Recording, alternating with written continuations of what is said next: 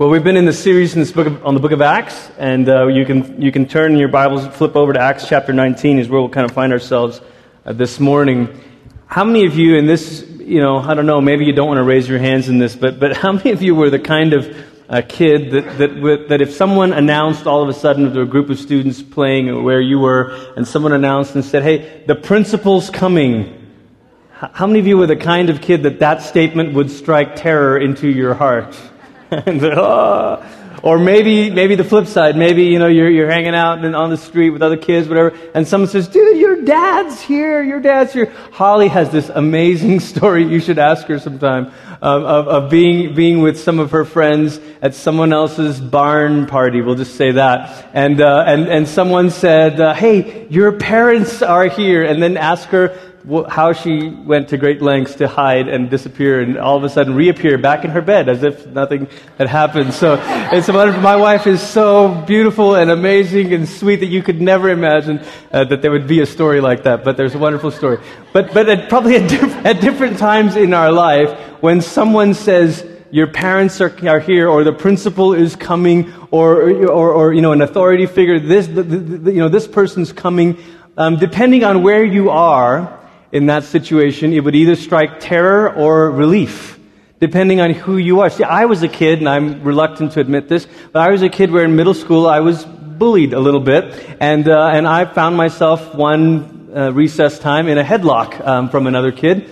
Christian school, no less. I mean, I don't know that there's much of a difference when it comes to kids being mean. Um, but, uh, and, and so when someone said the teacher's coming, that was great news to me. It was like, okay, good, finally, some help is on the way here, you know. Um, but we, as we've been journeying through the book of Acts, one of the questions we've asked ourselves is what does it mean to be the people of God here and now? And part of that question is what does it mean to really preach the gospel or proclaim the gospel? Now, the gospel the word gospel, what, what, what it was used for is it was used for sort of this royal announcement. It was used in Caesar context to announce something that Caesar had done, or it's good news. Caesar has conquered. He's on his way. And so it's a, there's a kingly connotation to this word. There's a royal um, meaning sort of embedded into this word gospel. But for many of us, fast forward 2,000 years, you hear the word gospel and we tend to hear it in a very narrow sense. We tend to, to hear it and think, oh, gospel, like how I go to heaven when I die. Right? Or someone says, well, hey, do you believe in the gospel? Or did, did, did you share the gospel? We, we, we maybe would tend to sort of reduce it to kind of what we get out of God. Right? Now, here's the deal. I, I, alluded to this last week or the week before, and I want to just say it again so that it can, you can kind of chew on it. But if you make the gospel about salvation, you will be tempted to use God to get that. Does that make sense? If the gospel is just about, well, forgiveness and going to heaven, then salvation, then Jesus almost becomes irrelevant because Jesus is the sort of the means to the end that we always wanted, which was heaven forever and ever, so we think. But if the gospel is primarily about Jesus, then you get both and, don't you? If you say the gospel at its core is about a person, not about a plan of salvation, if the gospel is about the person of Jesus and not just a plan of salvation, then when you say it's about the person of Jesus, then all of a sudden you're saying, okay, and what about this Jesus? Oh, he came and died in our place for our sins. Jesus is the saving king. The Bible's shorthand for all of that is to say Jesus is the Messiah or the Christ. This, this is, you know, kind of a little bit of Christianity, Jesus 101. Christ is not Jesus' last name. You know, like his parents were not Joseph Christ and Mary Christ, right? Jesus the Christ You're like, should I laugh? I mean, I knew that, right? I mean, you knew that, right? Jesus the Christ. It's a title. Jesus the Messiah. And we talked a couple chapters ago how Paul said, look, the core of my announcement is that this Jesus is the Messiah, the saving King, the one who fought a battle on our behalf that we could not do for ourselves. We're going to say more about this. But if we're going to talk about Jesus then as the King, do you see what automatically follows? There's lots of implications. I suggest to you that if you make the gospel about not a person, but about a plan of salvation, it's very difficult to talk to people about discipleship. Isn't it? Because if the gospel is just a plan of salvation, is just a way to get your sins forgiven and get to heaven, then once they got that, what else? So, well, you need to really think about changing your life and how you're living, and you ought to think about, you know, um, working on your marriage, and you ought to think about raising your kids. Oh, well, I mean, that's optional. Like, what if I don't want fries and a Coke with my burger? As long as I get forgiveness of sins and the path to heaven, then that's all that matters, right? Because isn't the gospel just the plan of salvation? But if the gospel is about a person and this person is the great saving king, then to say yes to Jesus is to surrender your life to the king. And all of a sudden, discipleship is embedded in that. There's no escaping that. You don't acknowledge someone as king and then say, I'll think about what you're saying. Right? I mean, think about the, the, the, the situation where the teacher's coming or the principal's coming or your dad's coming, like, ah. Oh, you tremble, if you were that kid, you tremble, sorry, because you know that when the king comes, so does the kingdom. When the ruler comes, so does his government. So does his way and his rule. This phrase, when the king comes, so does the kingdom, is a beautiful uh, chorus by my friend Jared Anderson. It's on his new album, and it's a great song. We'll sing it later this morning. But but I kept thinking about that as I was thinking about Acts 19. When the king comes, so does the kingdom. Part of our struggle as Christians in the here and now, we don't know what to do with the here and now because the gospel is not about a king who's brought a kingdom. It's about someone who's going to take us away one day. Right? But you won't find that in Acts. They don't preach about a Jesus who's going to come and airlift you out of this place. Because if they did preach that, we'd be stuck about what to do right here, right now. So, well, I don't know what to do. Maybe we should do this. Maybe we should take matters into our own hands. No, Jesus came precisely to end all of the stuff of people taking matters into their own hands. In Jesus' day, there were zealots who thought they should forcibly overthrow Rome so the kingdom of God could come. And Jesus says, You're missing it. In Jesus' day, there were Sadducees and Pharisees who thought that if religious power was connected to political power, then the reign of God would come on earth because the government would look like God's government. And Jesus said, that's not right either, because my government comes with me. Now, that doesn't apply to us today, right? Oh, Glenn, just being abstract again. I wonder what it would do to you to read the Gospels and substitute the phrase kingdom of God to government of God. How would that change the way you think? Because when the king comes, so does his government. So does the kingdom. Acts 19 unpacks three specific things about what this means for us, and we're going to look at it. Start with me in verse 1, if you would. When Apollos was in Corinth, Paul took a route through the interior and came to Ephesus where he found some disciples. And he asked them, Did you receive the Holy Spirit when you came to believe? And they replied, We hadn't even heard that there is a Holy Spirit. And then now, now um, Paul begins to back up. He says, Wait a minute. Which baptism did you say you, you received? John's, they answered. Oh, Paul says, I, I get it. John baptized by a baptism by which people showed that they were changing their hearts and lives. It was a baptism that told people about the one who was coming after him. Now, this is the one in whom they were to believe. This one is Jesus. And after they listened to Paul, they were baptized in the name of the Lord Jesus. And when Paul placed his hands on them, the Holy Spirit came on them, and they began speaking in other languages and prophesying. And altogether, there were about 12 people. If you've grown up in a Pentecostal background or a charismatic background, this story has often been used to justify the Holy Spirit as a quote unquote second experience. What I'd like to challenge you on this morning is that that's not the case at all. This isn't a story of Christians who received Jesus but hadn't received the Holy Spirit. This is a story of good Jews who had received John's Jewish baptism but had not yet believed in Jesus. Does that make sense? So just, just to push on, some, some of you may, may have been handed this thing because you say, well, you're a Christian, and, and, but, but have you received the Holy Spirit? We, we don't talk like that here at, at New Life because we believe that when you say yes to Jesus, you receive the Holy Spirit. Now, does that mean that there may need to be sort of this release of it and saying a daily infilling of it the way Paul talked about? Sure.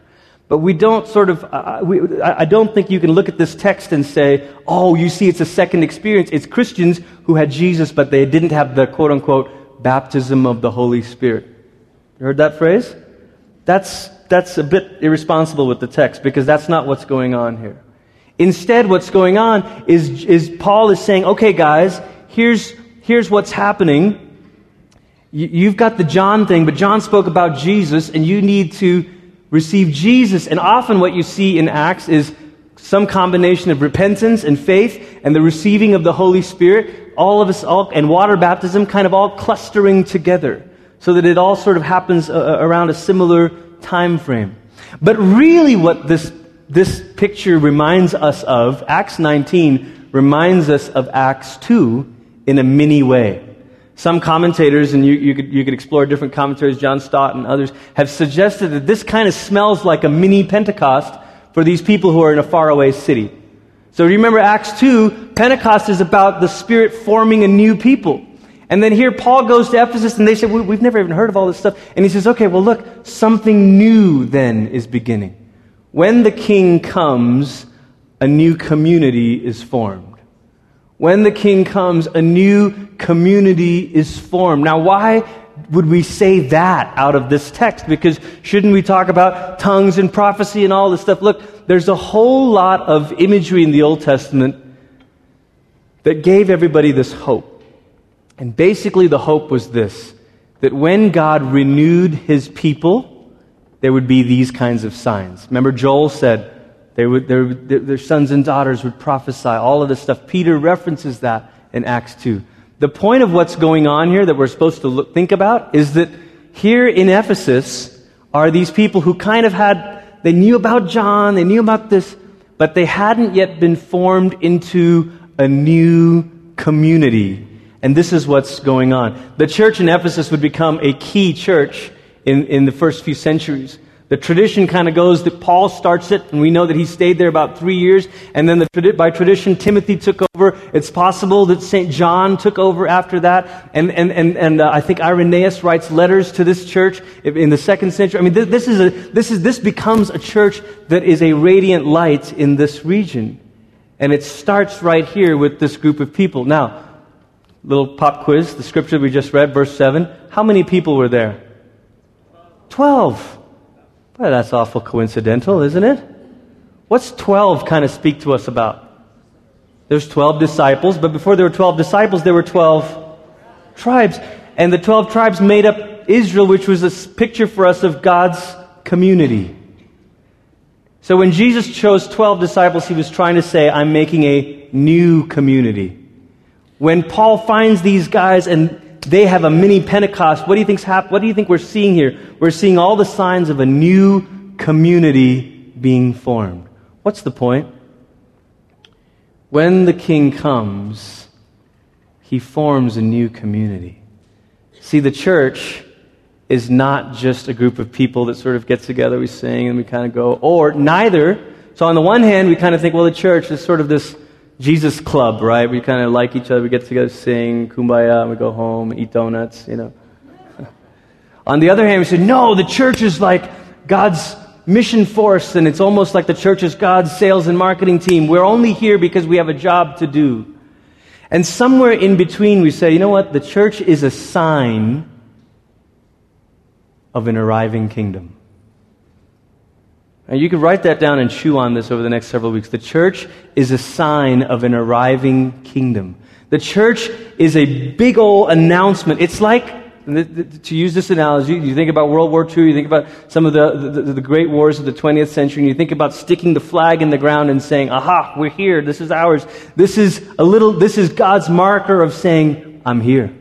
My kingdom has arrived. And the sign of it is this new community Friends, I love America. I love the country that we live in. I think America is extraordinary in so many ways. It's remarkable. But America is not the hope of the world.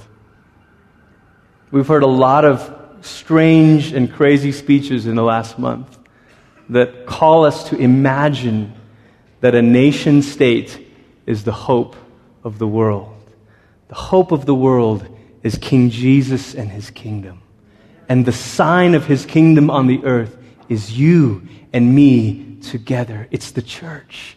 And it cuts across national loyalties. And it cuts across races. And it cuts across economic boundaries. And it challenges all of it.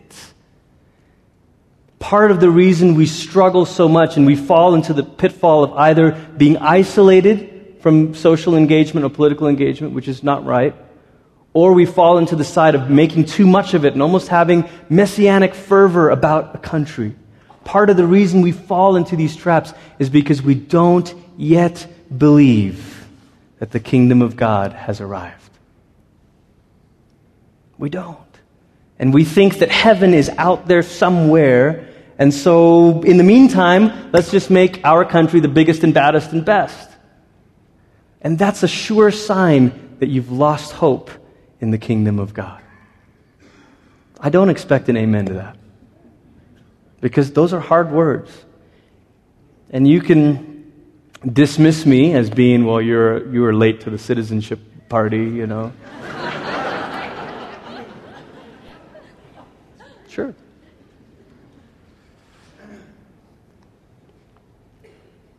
But I do know that when the king comes, a new community is formed. Bill Cavanaugh said that the modern nation state is the thing that has replaced our belief in the kingdom of God. I'm summarizing. It's because we have so much hope in the modern nation state and what it can do that we've forgotten that the kingdom of God is arriving through a new community called the church. We live different. We take care of people differently. We love on people differently. We don't function on the laws of supply and demand.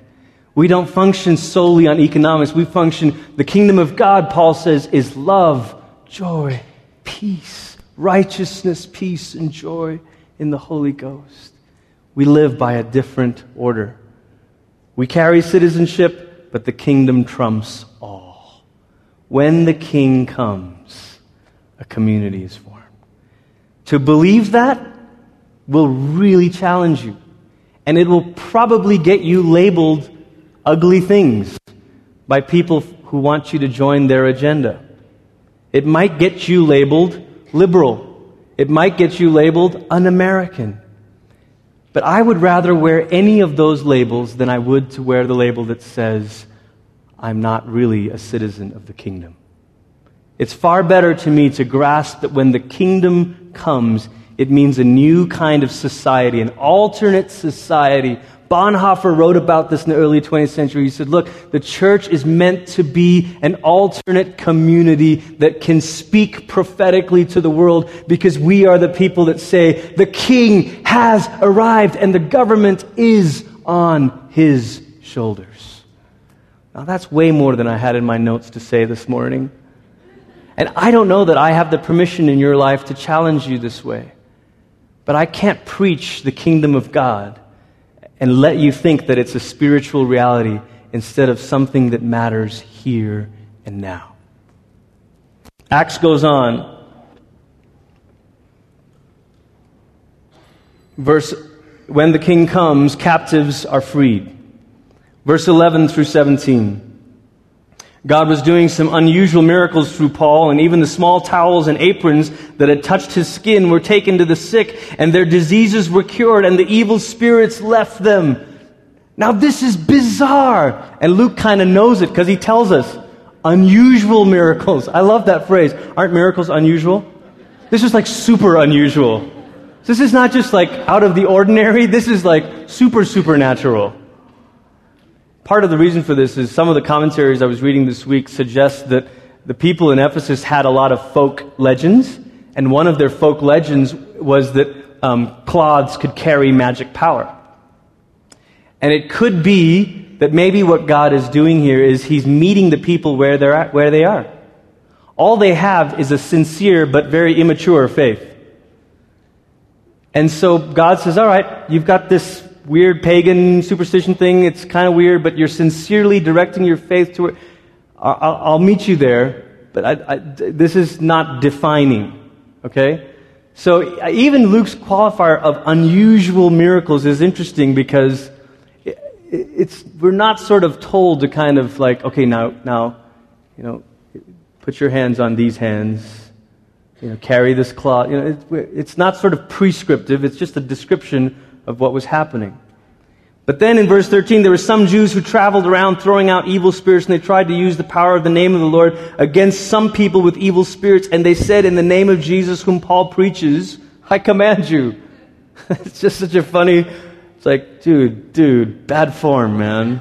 In the name of Jesus, whom Paul preaches. And the seven sons of Sceva, a Jewish chief priest, were doing this, and the evil spirit replied, I know Jesus, I'm familiar with Paul, but who the heck are you?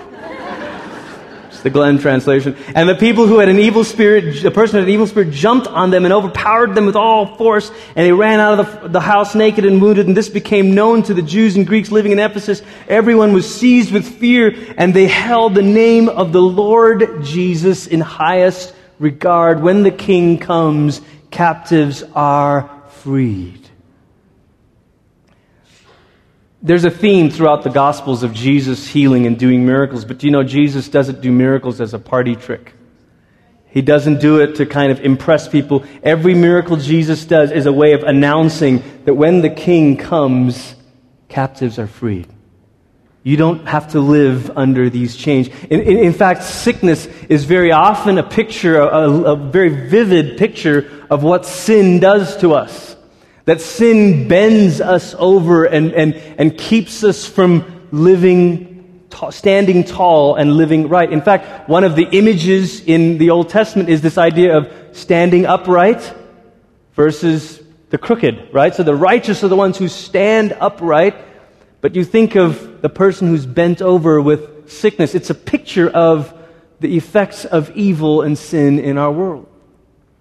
And Jesus confronting it or his disciples confronting it is a way of saying, listen, when the king comes, the king will do what only he can do. One of the great um, mistakes we make when we think about the David and Goliath stories, we tend to imagine ourselves as David waiting to slay the giant. And I suppose that's not so bad. I mean, maybe there's a certain way we could see that, but you're missing the larger point of this because Jesus is called the Son of God, yes, but also Son of David. Thank you. That's Messiah, Son of David. There's this picture in saying that Jesus is the Messiah, it's saying that he, he will do that thing that David did. what's the thing David did? He fought a battle when no one else was willing to fight. He slayed a giant that no one else thought they could beat. Isn't that what Jesus does? That there is this sin and evil that has us bound up and has us bent over, and that no matter how many self help books we read, and no matter how many New Year's resolutions we make, and no matter how many accountability partners you have, you can never free yourself. And the kingdom announcement is the king has come, the one who's like David, the one who, while you're bent over in fear, cowering at the giant, Jesus arrives and says, Boom, take that. And all of us go free. When the king comes, captives are freed. The picture to catch is that the kingdom announcement is not Jesus is king, so live better. The kingdom announcement is Jesus is king. So all these chains of sin that used to hold you don't have to hold you anymore. So, all of these things that kept you down the guilt, the shame, all of those things, they all fall to the ground. That's amazing news. Not because you all of a sudden got so good at fighting them, not because you've learned keys of this and that, but because Jesus the King has arrived and he conquers. I mean, imagine, imagine if you're one of these people bound up, there's nothing you can do. And Paul says, the kingdom of God is here. I'm preaching the kingdom of God. And, and the power is so strong that it's even transferring through his sweat cloths. Like, wow, weird. It's another way of saying that whatever binds you up, whatever holds you down, whatever sin, whatever trap, whatever infection of evil, as strong as it is, Jesus is stronger. As strong as it is, Jesus is stronger. Now, we don't talk a lot about physical healing, but certainly we have to see that if physical healing is a sign of this greater spiritual freedom, then would you guess that there are times that physical healing is also part of this kingdom breaking in thing? Yeah. It's one of the reasons why every week at communion we say, look, we're here to come to the table and receive the grace of God abounding to us. And we also believe that this can be an occasion for the kingdom of God to break in and free you even physically, to bring healing to your bodies and places of pain. Not so we can say, oh, yeah, comfort. I love comfort. Thank you, Jesus. You came to bring comfort. Not that. But because physical healing is just one little foretaste of what it means when we say the kingdom of God is breaking in. And when he breaks in, things begin to be set right. Amen? Finally, when the king comes, loyalties are challenged. I ought to say this about the sons of Sceva real quick before we go there. They try to use the power of Jesus' name and it doesn't work. You know why? Because the power of Jesus' name only comes when you surrender to Jesus' reign. Jesus won't be used like magic. Luke does a number, I've said this before, but Luke does a number of times show us how miracles are different than magic. Magic allows you, allows you to use power for your own good. Do you think Christians sometimes try to use God like magic? oh, yeah. Memorize this prayer and then give a seed offering to my ministry, and then you will get a Rolls Royce. Do this, and you'll never be sick again. Do you think we've tried to use the power of God like magic? Yeah, it doesn't work that way. The power of Jesus' name comes when you surrender to Jesus' reign. He will not be used like magic. He will be surrendered to and worshiped as king. That's it. Finally, last thing here when the king comes, loyalties are challenged. When the true ruler shows up on the scene, anyone else who's been pretending needs to come to the light. Any Chronicles of Narnia fans? Anyone ever read The Last Battle?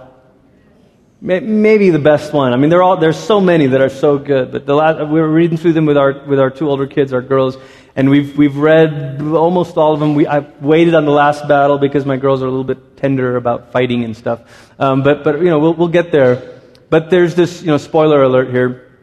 There's a, it's an ape, right? That dresses up as Aslan and kind of is fooling the people. And then toward the end, the real Aslan shows up. He's like, uh oh. Oh boy. Whoops. When the king comes, all false kings, and false gods are all of a sudden called to account. But not just them, but all who have followed them. We won't refer to these two stories because of time, but there's two stories here of, in Acts 19 of people being challenged and confronted with their idolatry. The first group responds well. It's the group that after they hear, after they see what's happened with these people being healed and the fake guys who try to use Jesus' name and they get, you know, terrorized and all this stuff and they're like, oh my gosh, and, and they worship Jesus' name. These sorcerers, do you know what they do? They bring their magic scrolls and they burn them. This is where the whole like burning party sort of idea c- came from. This thing of to, to announce my unashamed allegiance to Jesus and Jesus alone. They burned their stuff. There's no recovery. There's no scotch taping that back together. It's over. The bad response is later in the chapter. There's these silversmiths who make idols and different things for the temple of Artemis. Now, you may know this. If anyone ever been to Ephesus? I think a few of you probably have. Some, some of you know this, but the Temple of Artemis is one of the seven ancient wonders of the world. I mean, it's a spectacular place. And there's this whole religion that goes along with it. In fact, if you're kind of trying to look for a theme here in the last few chapters of Acts, Athens represents the philosophers. Corinth represented commerce and immorality. Ephesus is like religion and power. And so Paul comes with the demonstration of power because that's what the city is about. And, and, and these silversmiths don't like their loyalties being challenged. In fact, one of the, the guys who, who stands up and makes this speech, he says, basically, he says, look, if we do, he says that the gods made by human hands aren't really gods. I almost imagine him whining like a two year old. You, the gods made by human hands aren't really gods. Hmm. Think about what you just said. This poses a danger not only by discrediting our trade, but also by completely dishonoring the great goddess Artemis. It's not the first time, nor will it be the last time, that economic theory has been cloaked in religious loyalty language. When it comes down to it, people don't want to lose money. Right? Oh, but it's really, it's for the honor of Artemis. Is it? Or is it that you don't want to lose money?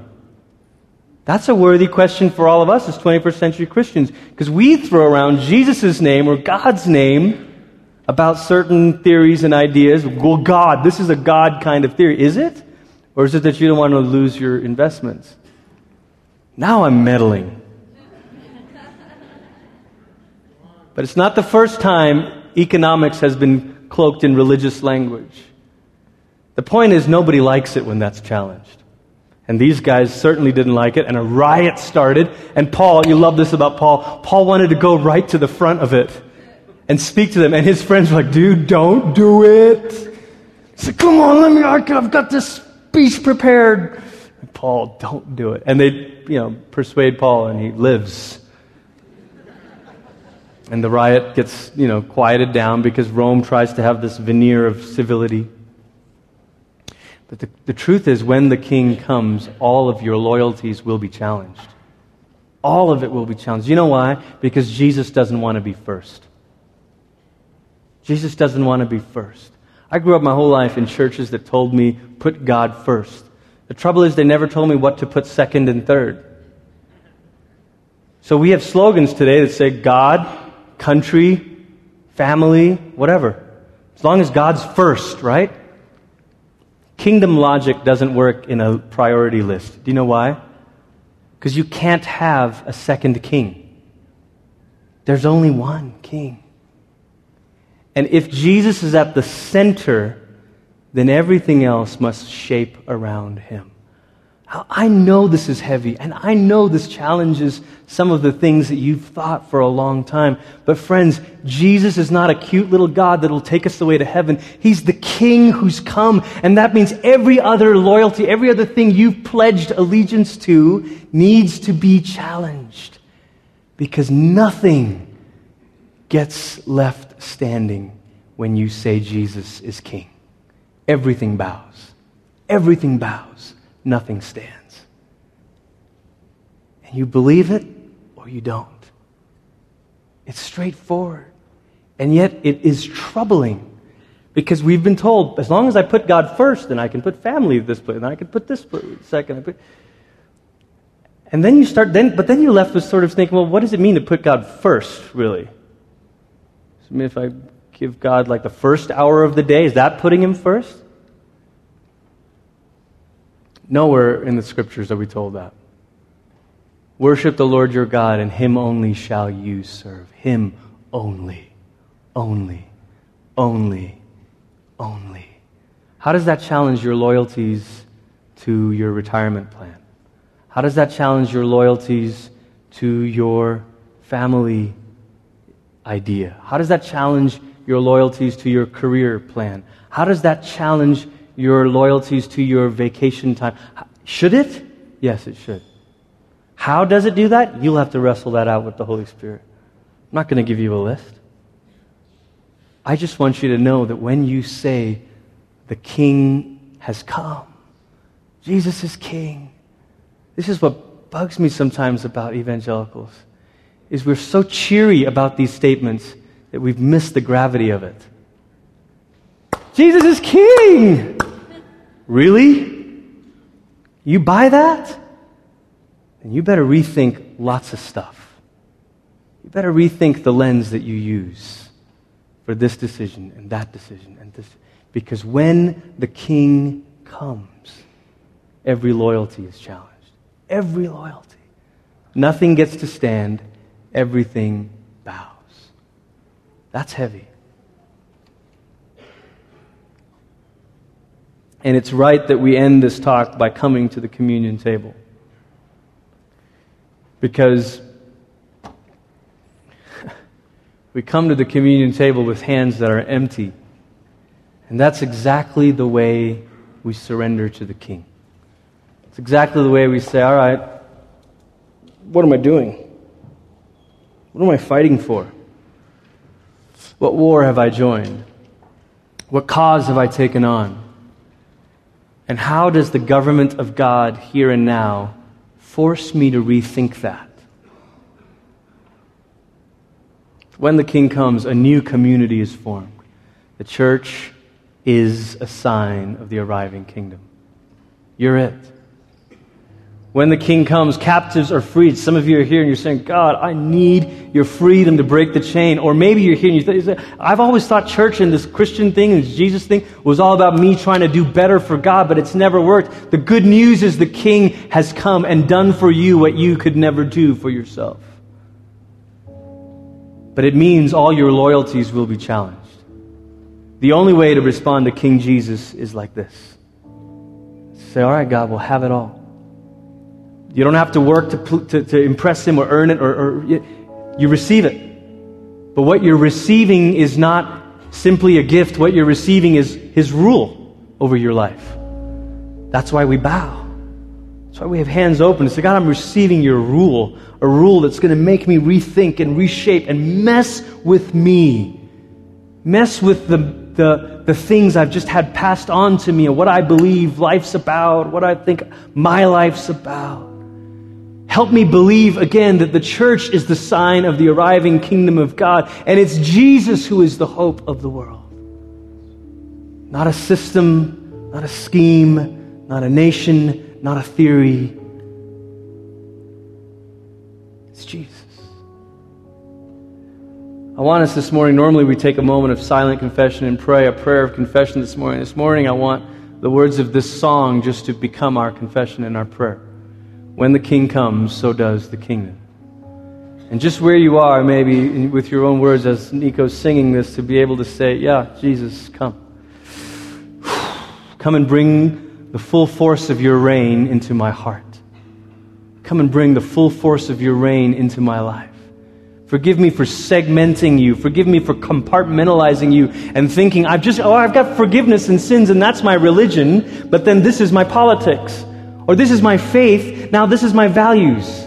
Instead, make Jesus be the sole burning center of your life, that his kingship rules and knocks down every other loyalty and theory and ideology. Let Jesus bring the full force of his kingdom to bear on your life. And maybe that's as simple as saying, God, come, bring the kingdom. Bring the kingdom in my life. I've been struggling on my own to try to do this and do that and please you and be better and be good. What I need to do is just say yes to the King.